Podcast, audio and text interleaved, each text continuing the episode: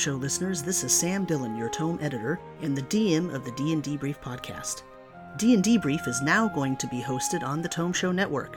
To find back episodes, search under the Actual Play tab at thetomeshow.com. As always, thank you for listening, and we hope you enjoy the show. Hello, everyone. Thank you for tuning in. I am DM Samuel, and I am running D&D Brief D&D game this evening, and I'm here with my wonderful, awesome players. Let's start with Nina tonight. Introduce yourself and say what character you're playing, please. Hi, my name is Nina, and I'm playing Emeren Ornestia, who is a Storm Cleric. And Karu. Hi, I'm Karu, and I am playing Marcel Petit Diabladran. I am a Storm Sorcerer Lutrinian. And David. I play Axley Tillingquest, a Halfling Bard. And last but not least, Matt. I'm Matt. I'm playing Konos Lindaf, the CL Warlock. All right. Okay. It is going to be difficult to do a quick recap of last week's session, but who wants to attempt it? The important part is that no duel happened. That's true. Not even with a dog. Someday I will. Yeah, not even with a dog. Someday I will. I will be forced to duel Sharkface. We can't put it off forever. Someday we'll run out of ways to put it off. It might be today that is the day, but it remains to be seen, I guess. Yeah, we did a lot of talking last session, and then prepping ourselves for battle, and then no battle happened. Yeah. What did happen?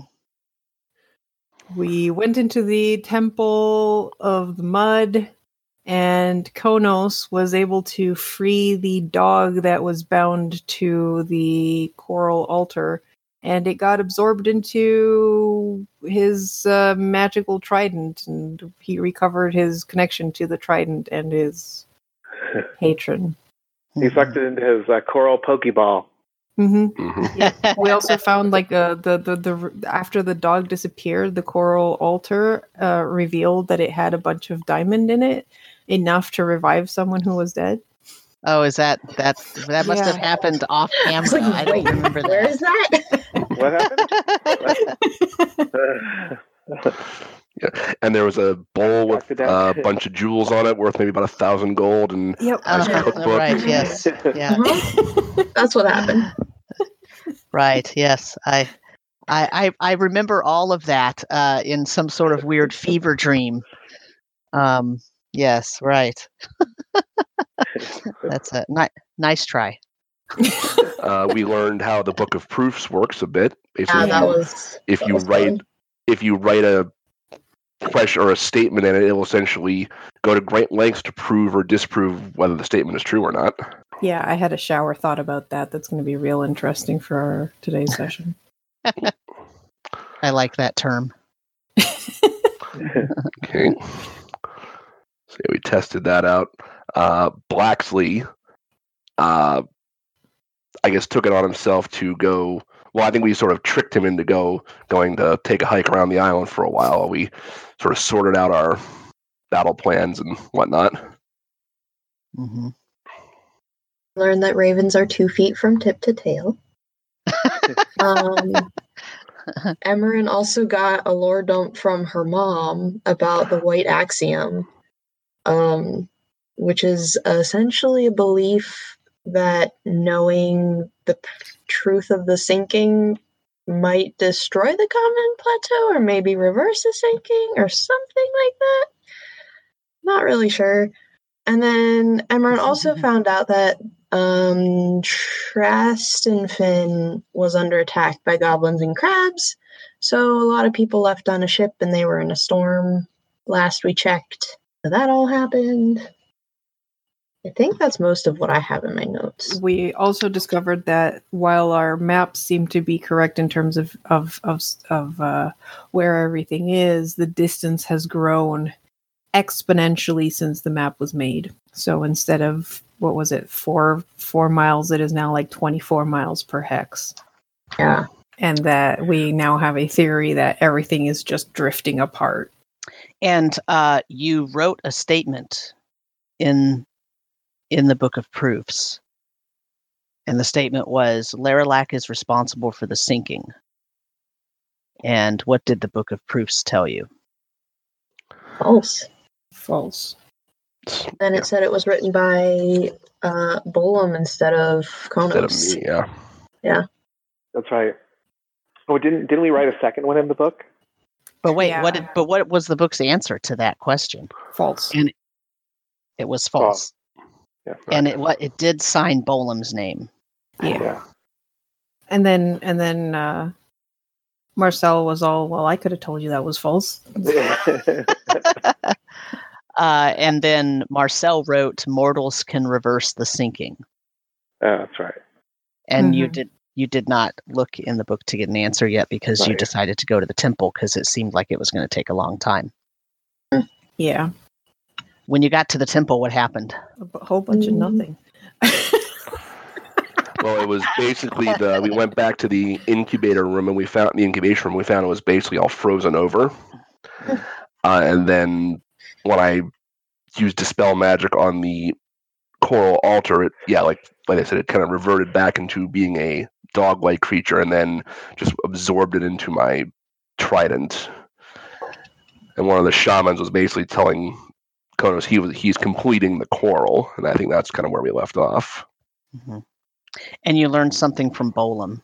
Yeah, he was expecting to sort of be reawakened, I guess, in a different time or time period or something.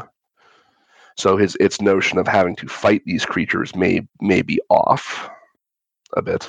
And then we realized we had already destroyed one of them. Yep. Yep, and that's where we ended. So, what do you want to do now? You are now in the incubation chamber in the lower levels of the Temple of Mud, the Palace of Mud. And everything is unfreezing itself, isn't it? Everything is unfreezing itself. And that mud used to be a boiling mud puddle, boiling mud pit. And apparently that was the way it was supposed to be. So the fact that it's the opposite of that might be problematic for the Hakka as well. But does it seem like everything is like defrosting quickly? Like it looks like it'll probably go back to normal. Probably. I mean, it's hard to tell. Yeah, it's hard to tell how fast, right? Yeah. Well, I think we've done what we can for the Hakka. Considering we're taking all of their young-ish people, I don't know how useful that this place is going to be, but at least we've dealt with the dog. I guess you didn't need me after all.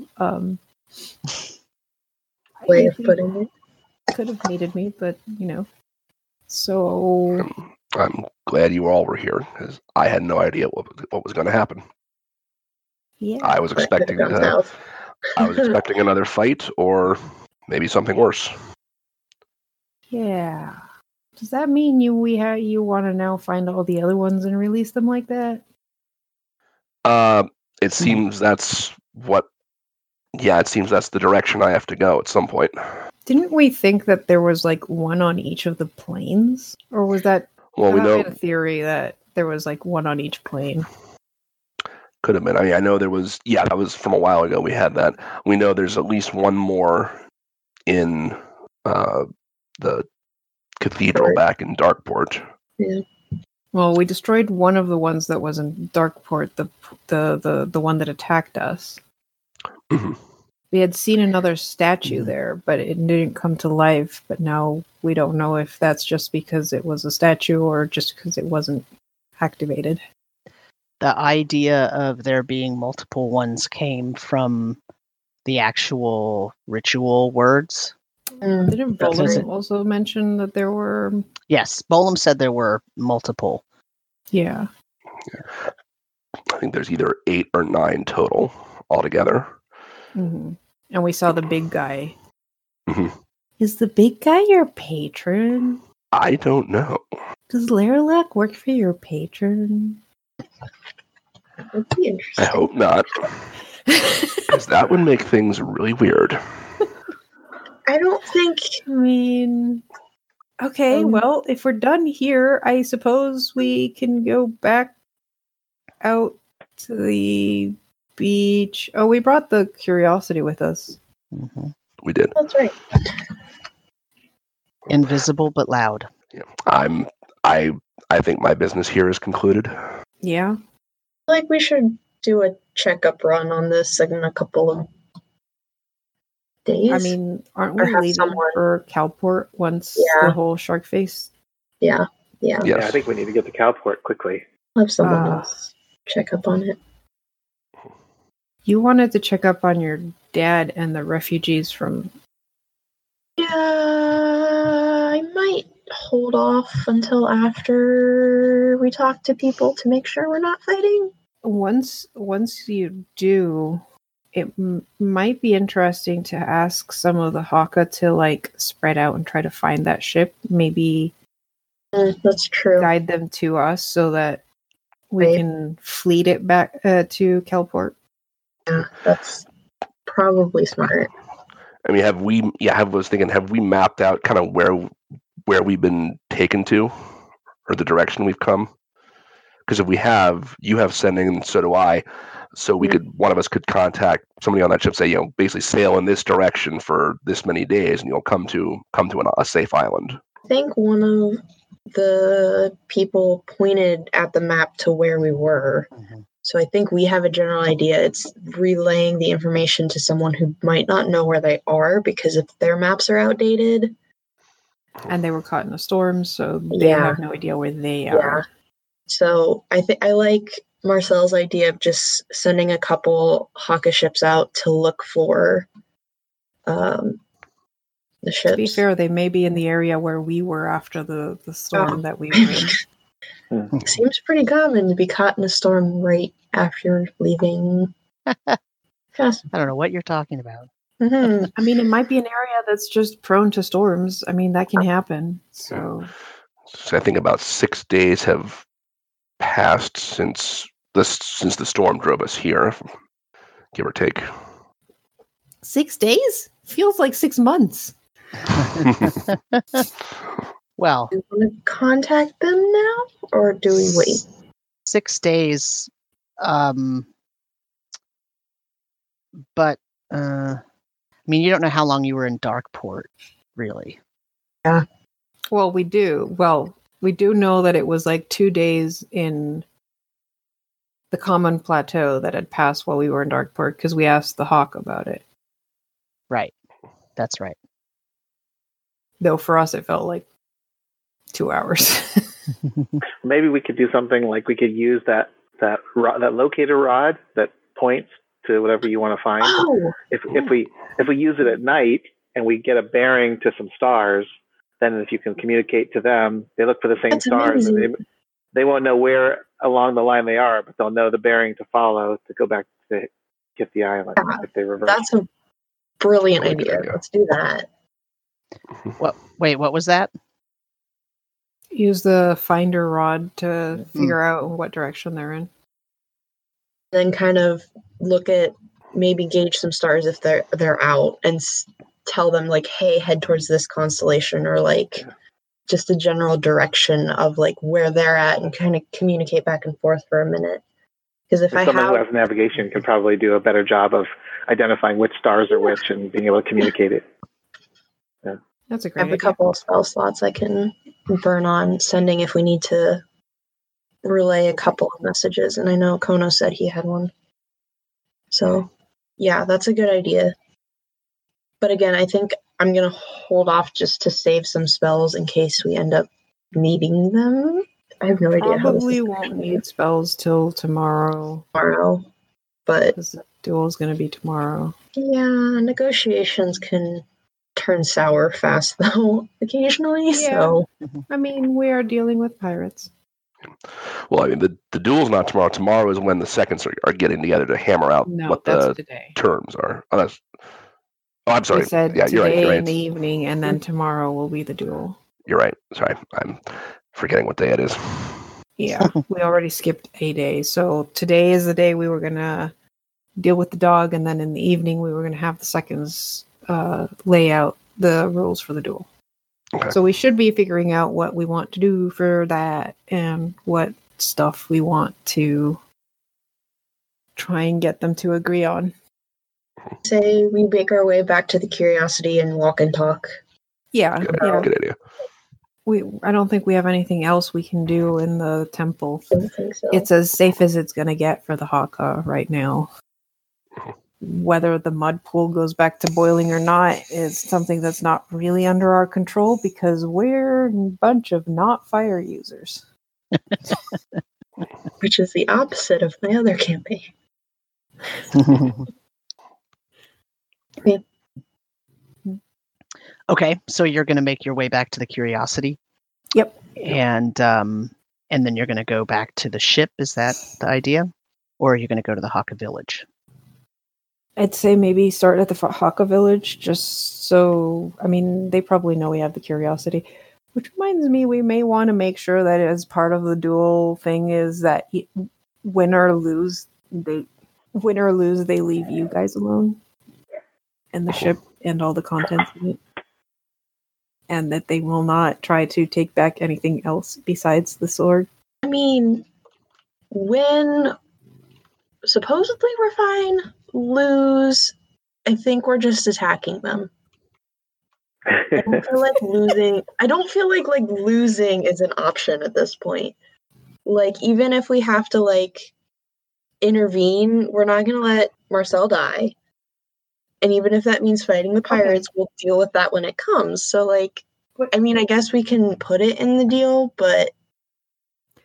I feel like going into a duel where you're not going to follow the duel's results, that would make the duel, not worth doing in the beginning.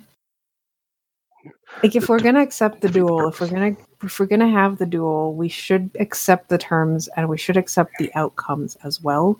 Because or else we just forego the duel and attack them to begin with.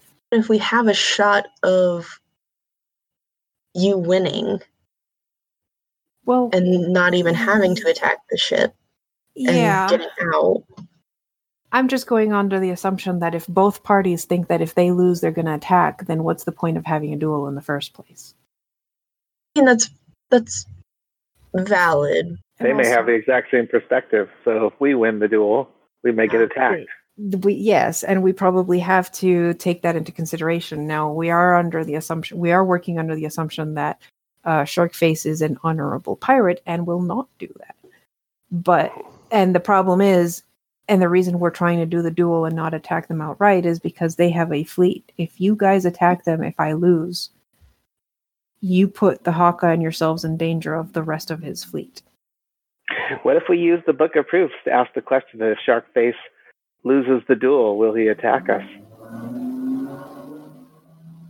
We could. Do you really want to use the Book of Proofs for that? Oh, no idea. Because apparently we each get one statement. We get one shot. I already made mine, so we have, you two left. What if we ask the question, is Marcel's going to win the duel? If the answer is no, then we just attack. I mean... Because you can't, we have to make sure to word it as a statement, right? It's not a question. Yeah. Marcel wins the duel. Yeah, that's so easy to do.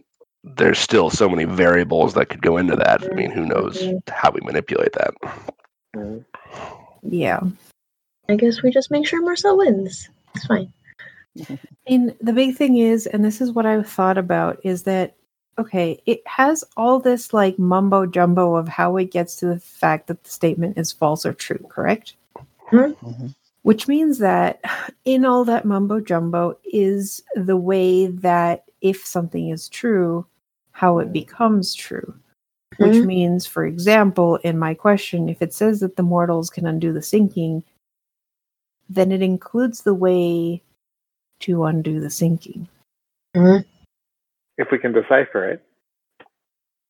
Yeah. The trick there is deciphering it. But we might not want to close the book if the answer is yes. Right, because it tells you the instructions of how to do it. And it erases everything it writes afterwards. Yeah. And that goes as well for like, yeah, if we put, I win the duel tomorrow, and it says true, then the book is outlining exactly what has to happen for that to be true. Problem is, I don't think any of us are very smart. I was going to say, is Tadius's person alive? I don't remember. Yeah, I would bet he would be able to decipher it, but I don't know if he's alive. I think Tadius might be able to decipher it. Oh, wasn't it like some gnome? Didn't he work for some gnome or something? Well, yeah, I think so. Some kind of wizard. Yeah, roll a history check if you want to know about that. Gnome wizard. Yeah, gnome wizard. There was an airship. Okay, history. I get a plus. That's 15. 15 total? No, that's my roll. Oh. So, history. I have a plus 2, and then I think I get an additional plus 2 for if it's like known well-known history or something. Yes, it doesn't happen to be well-known, but okay. I will give you the extra plus 2 since Tadius talked to you about it anyway. Yeah, so Tefaitis is a relatively famous gnome who was an inventor and also a master of arcane magic, and he actually founded one of the great magic academies in the distant ancient past, and that was called the Havel Arcana. The Havel Arcana. So that's supposedly Tadius that was over 700 years ago minimum. So supposedly Tadius is more than 700 years old. And how long do gnomes live? So 7's pushing it. Yeah, I think there's like 200 to 300 for gnomes. 200 years in this setting. Okay. And the sinking happened 50 years ago. Right. Now there is also a note. Long before my time.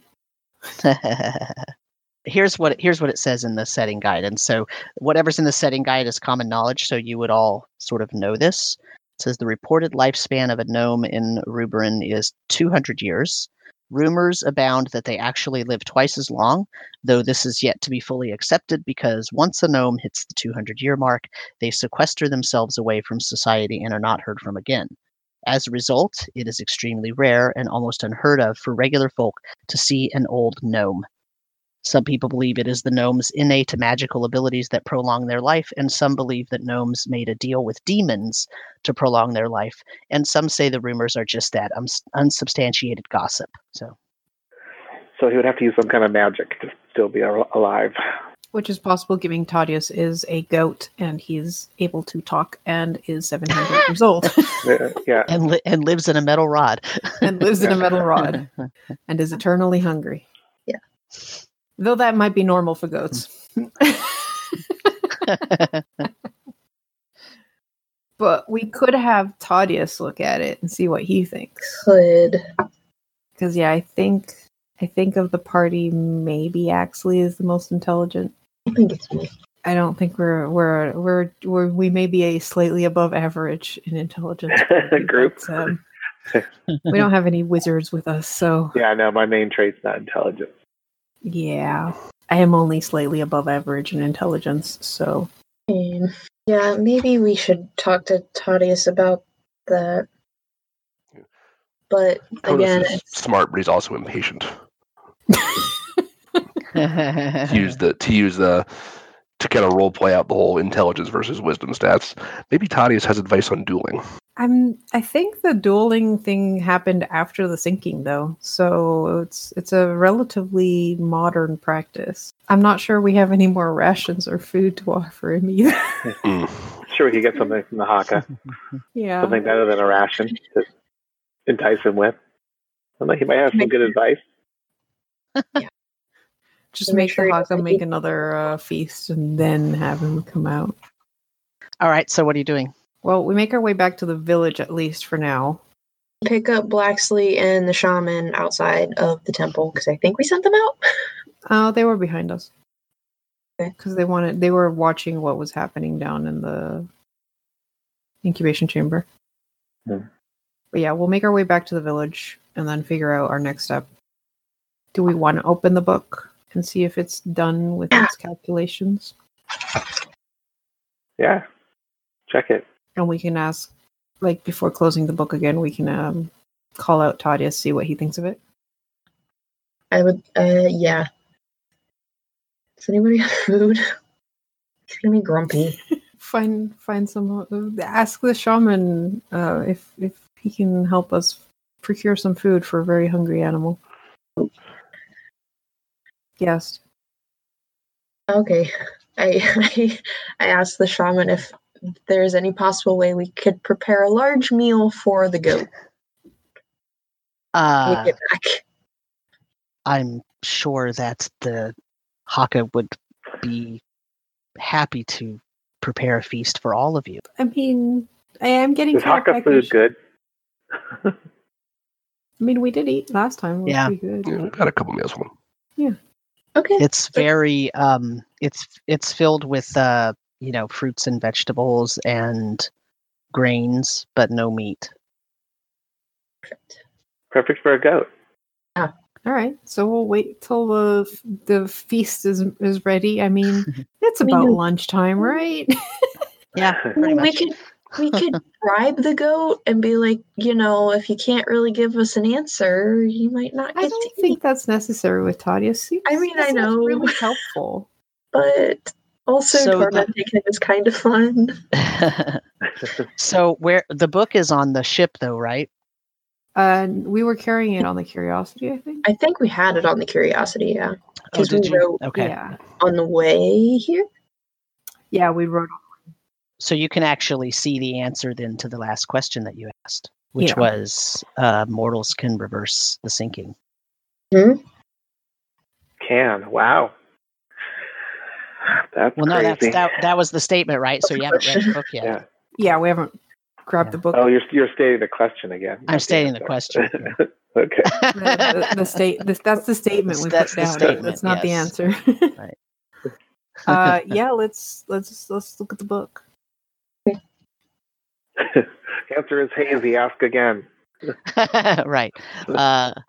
It has multiple pages of writing.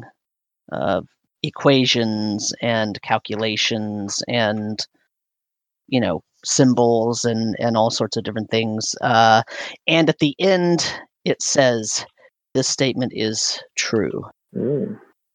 What's the name that it's signed as? That's signed in. It is signed in as Florimond Manier Lathier. Who is that?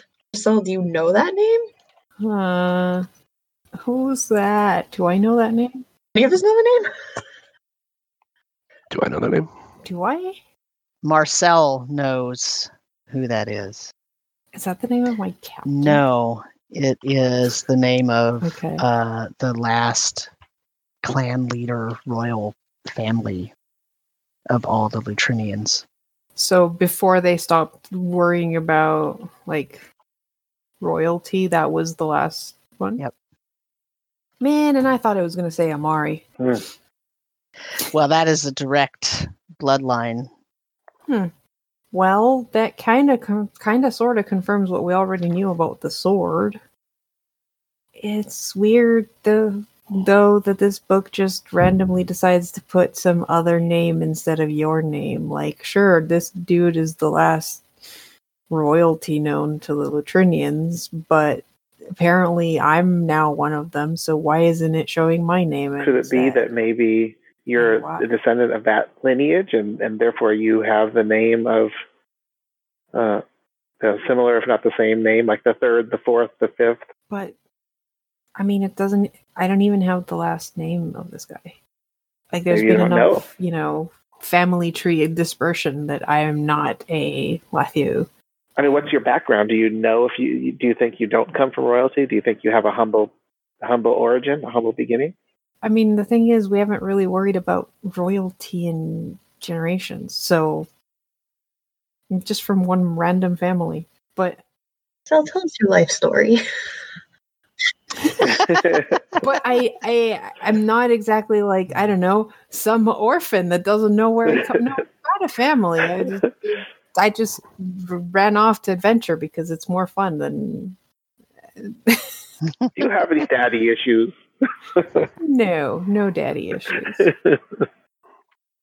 But I mean, my one theory that I've got floating is that maybe enough like intermarrying thing has happened that like maybe what if every single Lutrinian already has a enough like links to the royal bloodline that any Lutrinian could use the sword. It's an option. At the very least, anyone in my family probably could. So it's not like I am the king now and I will go back and rule my people. That sounds stupid. That's not how the Lutrinian societies are set up anymore. Yeah, that's why for Marcel it's like, yeah, that's just not going to happen. Yeah. Mm-hmm. In fact, you know, you suspect that the whole reason why your captain was wearing the sword or whatever, it's just a symbol of, you know, it's an artifact of history, of historical importance for the clan, but it's not necessarily. As far as you know, yeah it's not. I never saw the sword dance in his hand, so it's also possible that it, either he wasn't using the magic of the sword or he couldn't and was just using it as this is a pretty sword that has been passed down through family or whatever, because it's still a Lutrinian, important Lutrinian sword, even if you can't use the magic. It's still a thing of status. Yeah, he might not have known anything about it. Well, we've got our answer as far as our question. Yeah. Do we want Tadius to take a look at this now, or can we try making heads or tails of like the content of the pages and pages of stuff? Like, how much would that take? The rest of the evening, or like days?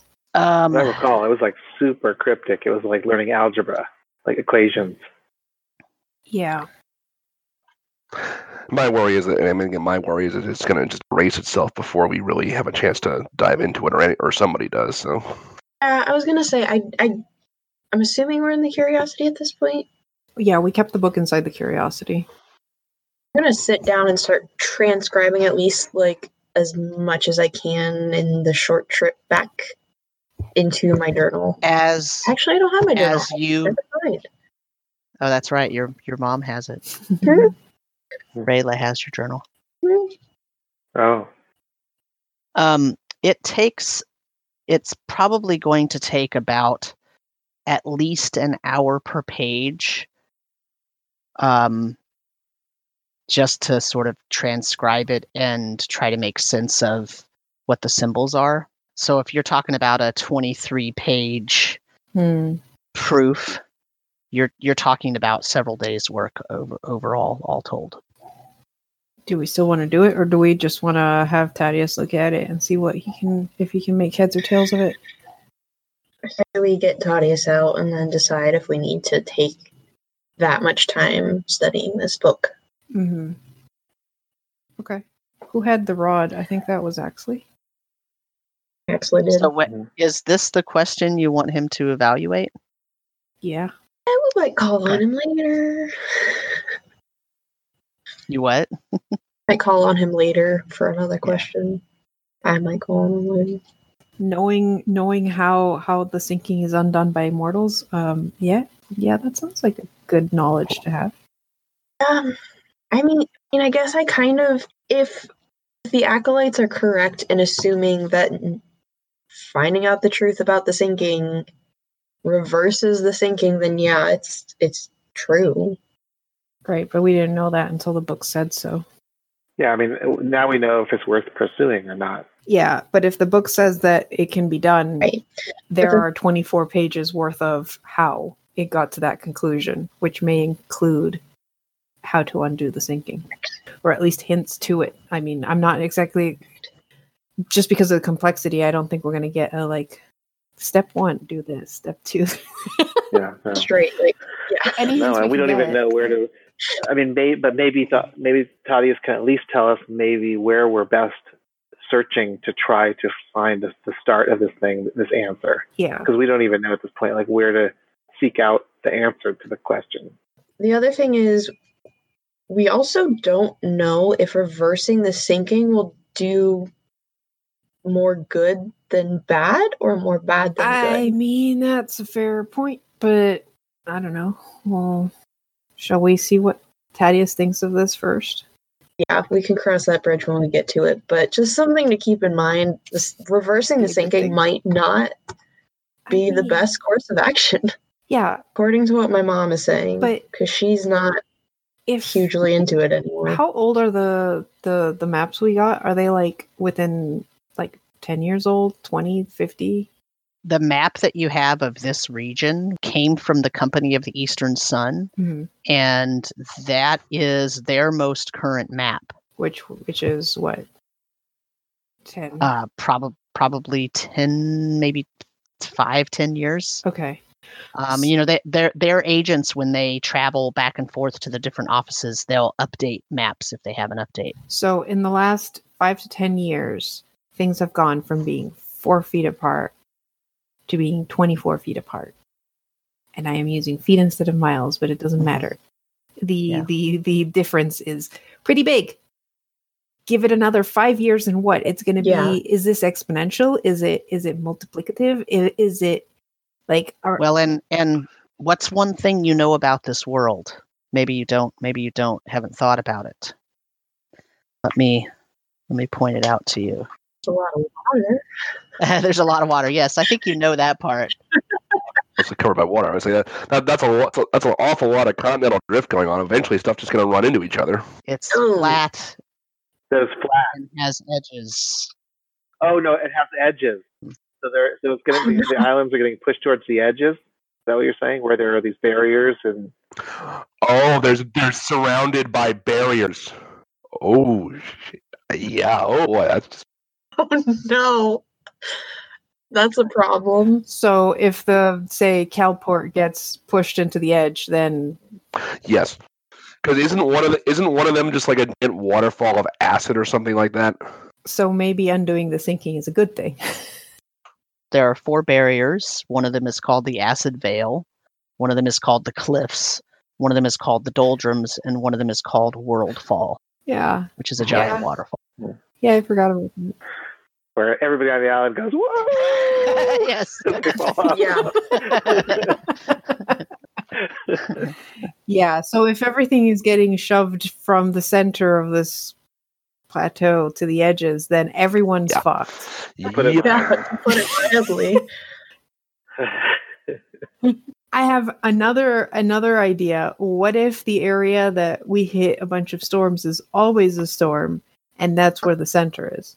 Would that correlate?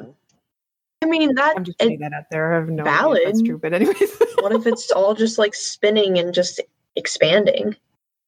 Yeah. Didn't we know that there was areas where you basically get pulled into and you're fucked, like whirlpool? Yes. In fact, if you look at the map that is posted on Discord, I will show it to anybody watching here.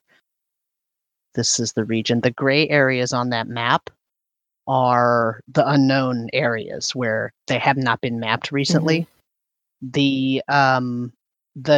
If you look down in the sort of lower third portion and you see there's a dark blue spot with 2 sort of symbols, that's a set of double whirlpools that are spinning around each other that suck in anything that goes near them. That's what the Hakka told you. That is south of where you are right now. Yeah, we're on the islands just north of it, aren't we? Yeah, somewhere around there. Not necessarily that particular set of islands, but basically, yes. And I think, didn't we kind of figure out that the way that the sinking happened was, or we surmise it's because those ladders or gates were opened up from the water plateau, the blue plateau, and it flooded this area. So maybe it means under those whirlpools, there are gates that are open that are actually draining it to somewhere else. I was gonna say, because then it would be pulling. Then it would be shrinking. Yeah, it doesn't make sense for the whirlpools to be sucking in everything unless they're pulling, releasing it elsewhere, but the only way to know of that is like letting it pull you in. And honestly, I think you have a better show. Wow. I found something that Karu wants to do. less than dual Sharkface. I mean, that said, if you wanted to survive something like that, we definitely have the means to do so. And I just like look around us because I assume we're still inside the Curiosity. Yeah. If anything's going to survive a whirlpool, it's going to be the Curiosity. I don't think that's necessarily a great idea, though. One step at a time. Let's get Tadius out and talk to him and see what's up. I'm going to climb onto the roof. It's getting crowded in there.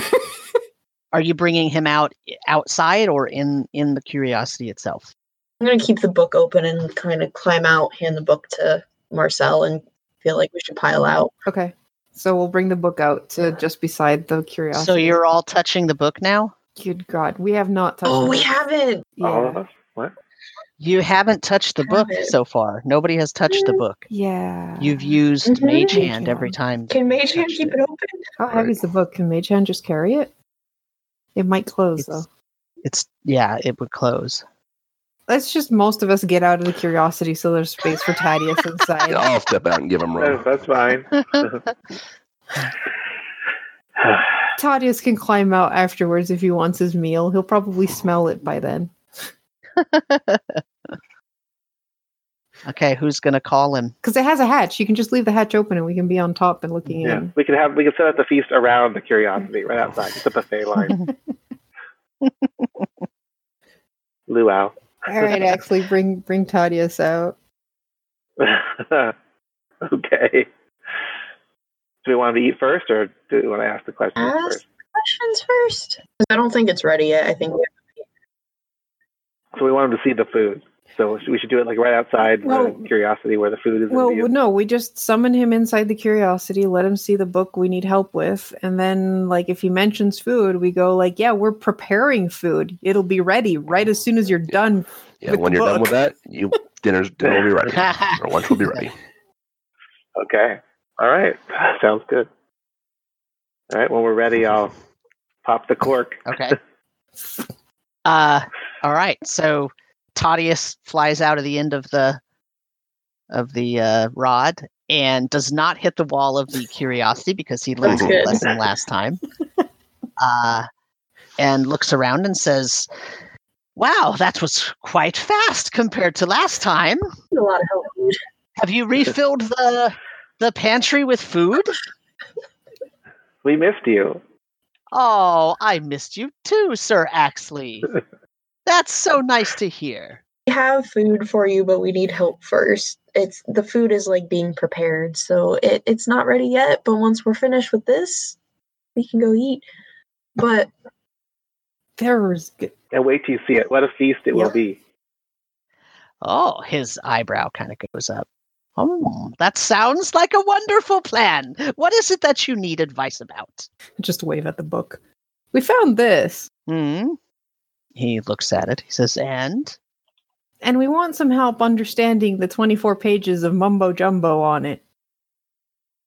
"Where?" "It appears to be a magical tome in which you can ask it a question, and then it will answer in a proof whether the question is correct or false."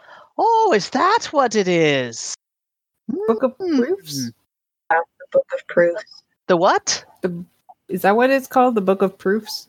"The Book of Proofs. I haven't seen this in ages. Very good. Where did you find it?" "Darkport." "Oh, that smelly place we were at last time. Yeah, the food wasn't very good there, I remember." "Yeah. But you can see the pages, right? We asked it a thing, and it's got like pages and pages of proof." "No. No." I don't see any pages. I just see the binding. "But it's open."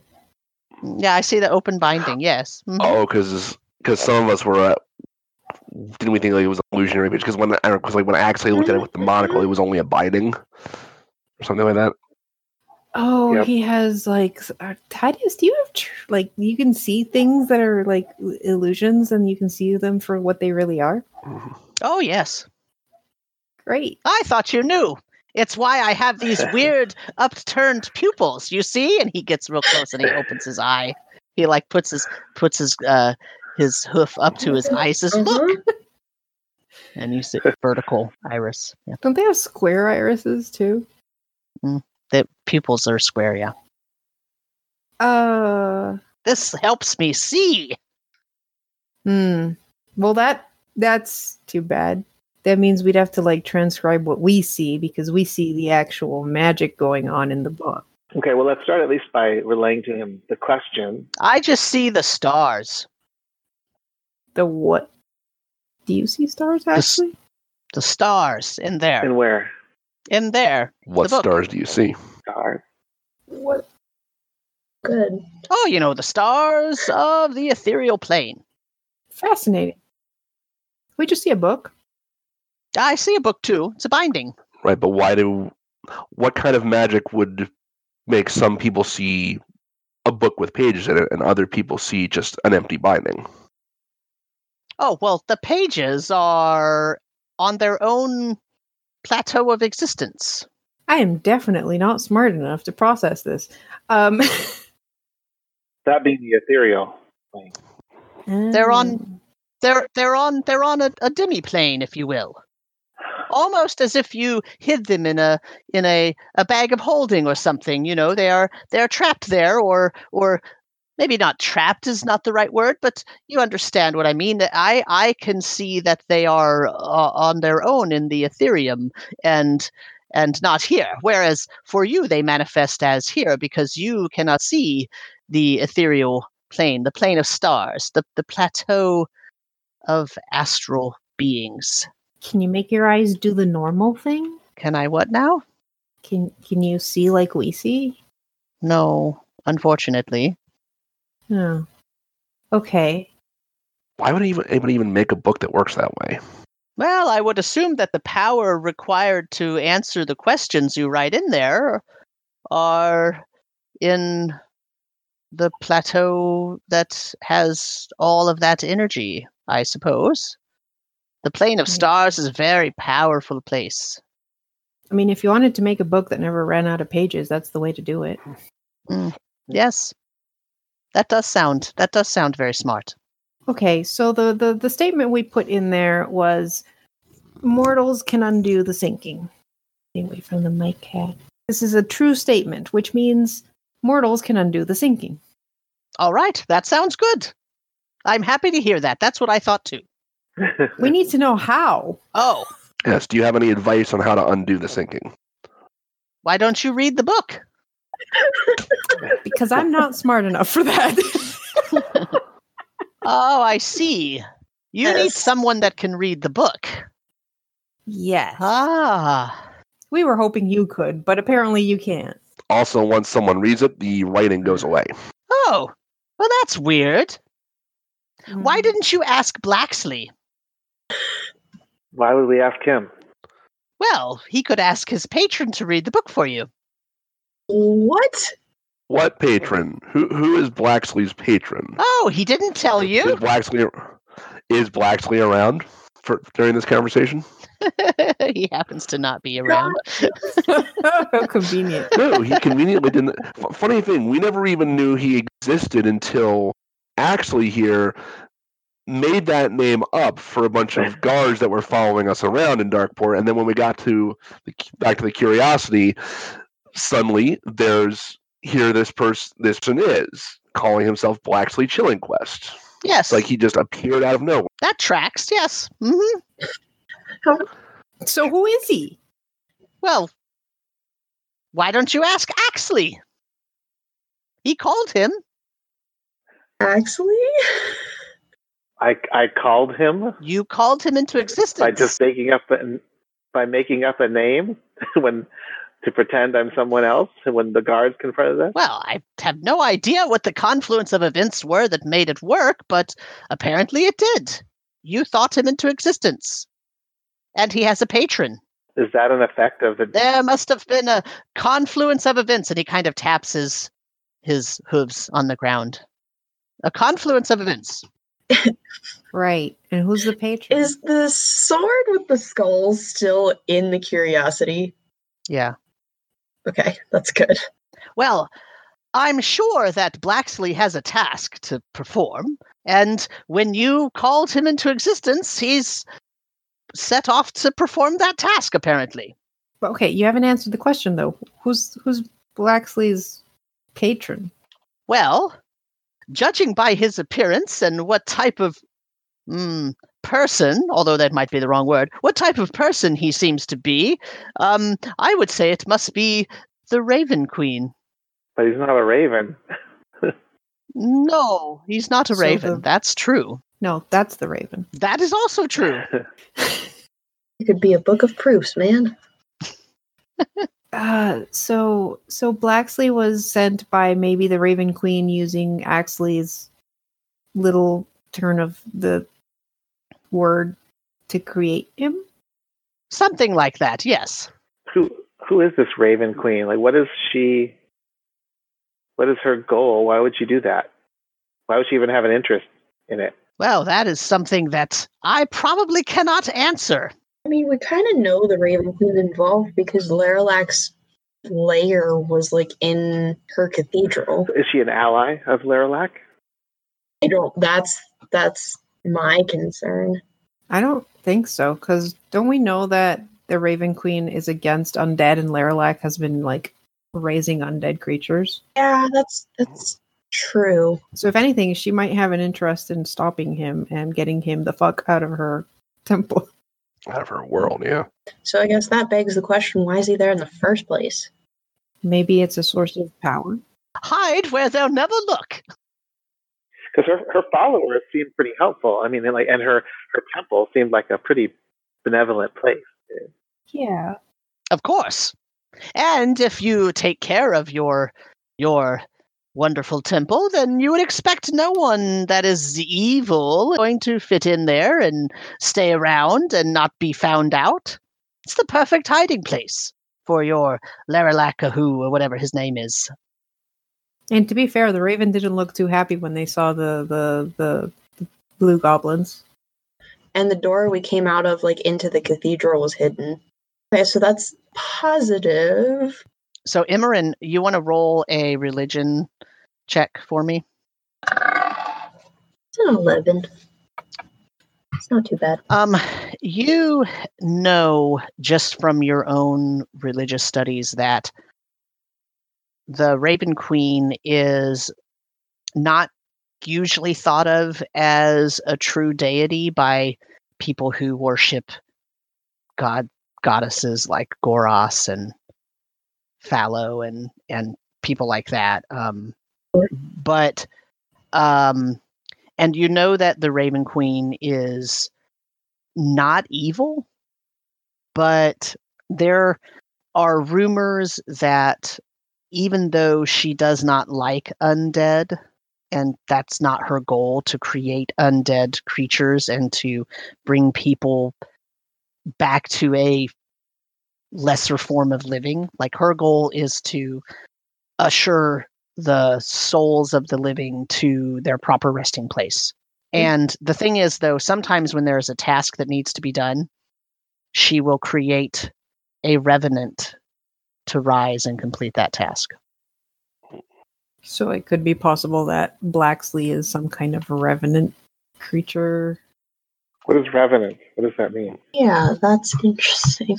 That's tied to us somehow.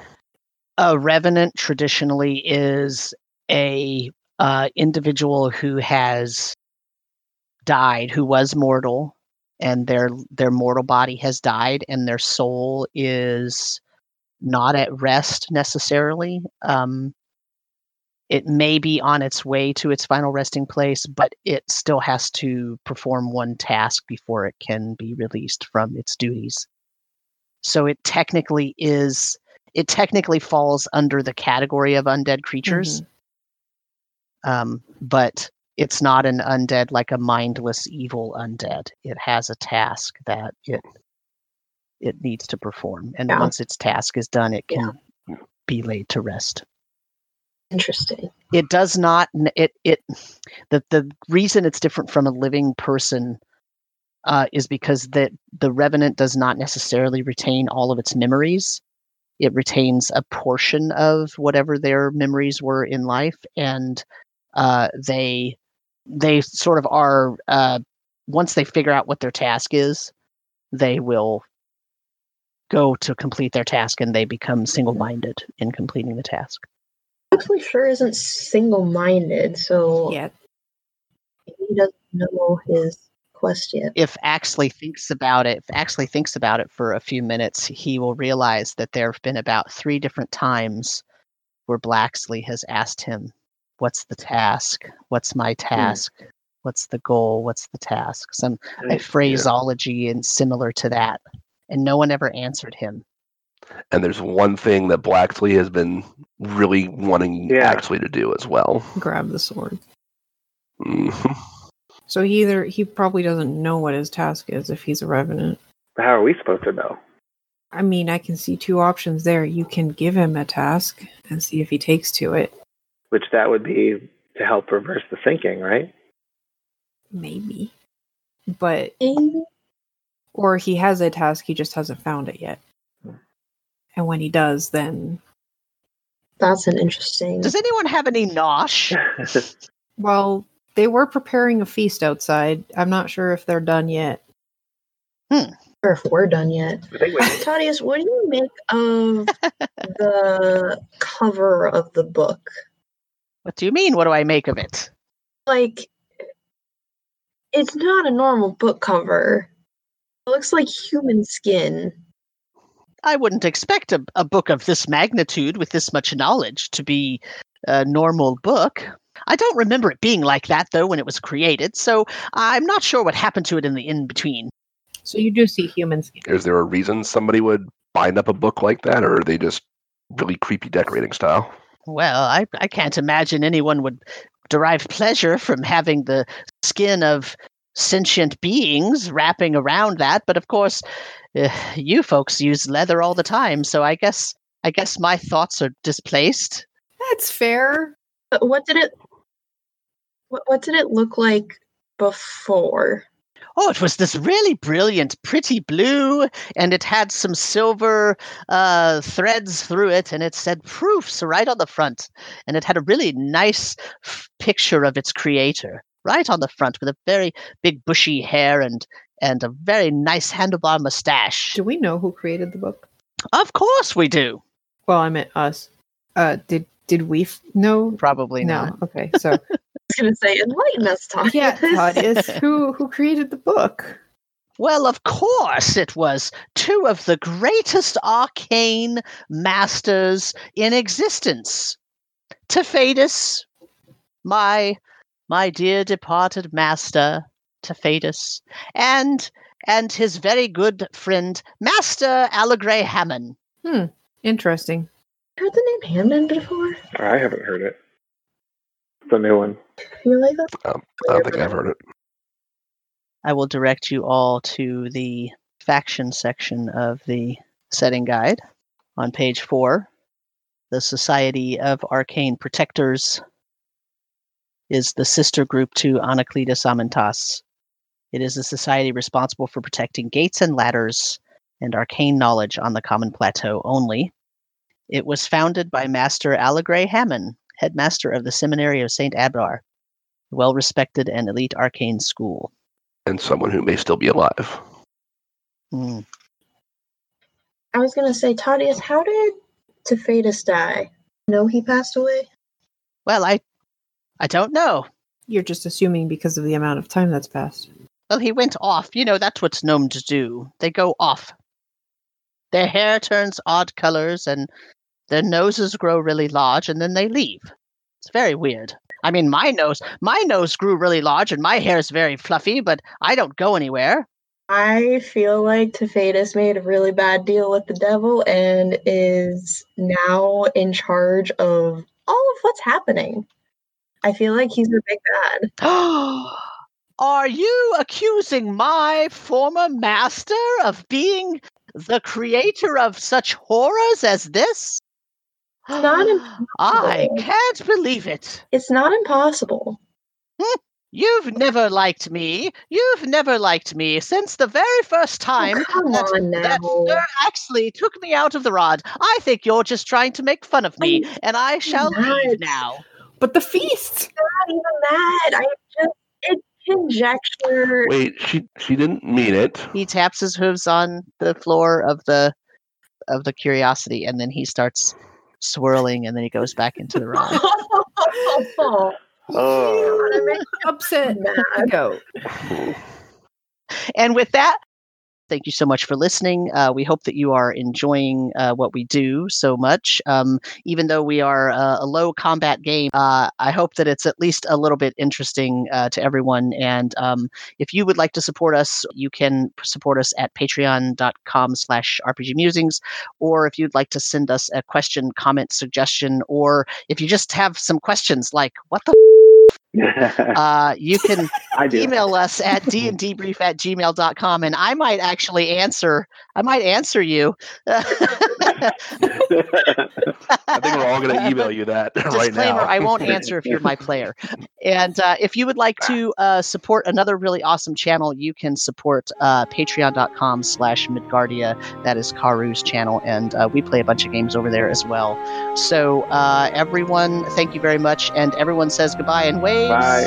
Bye. Bye.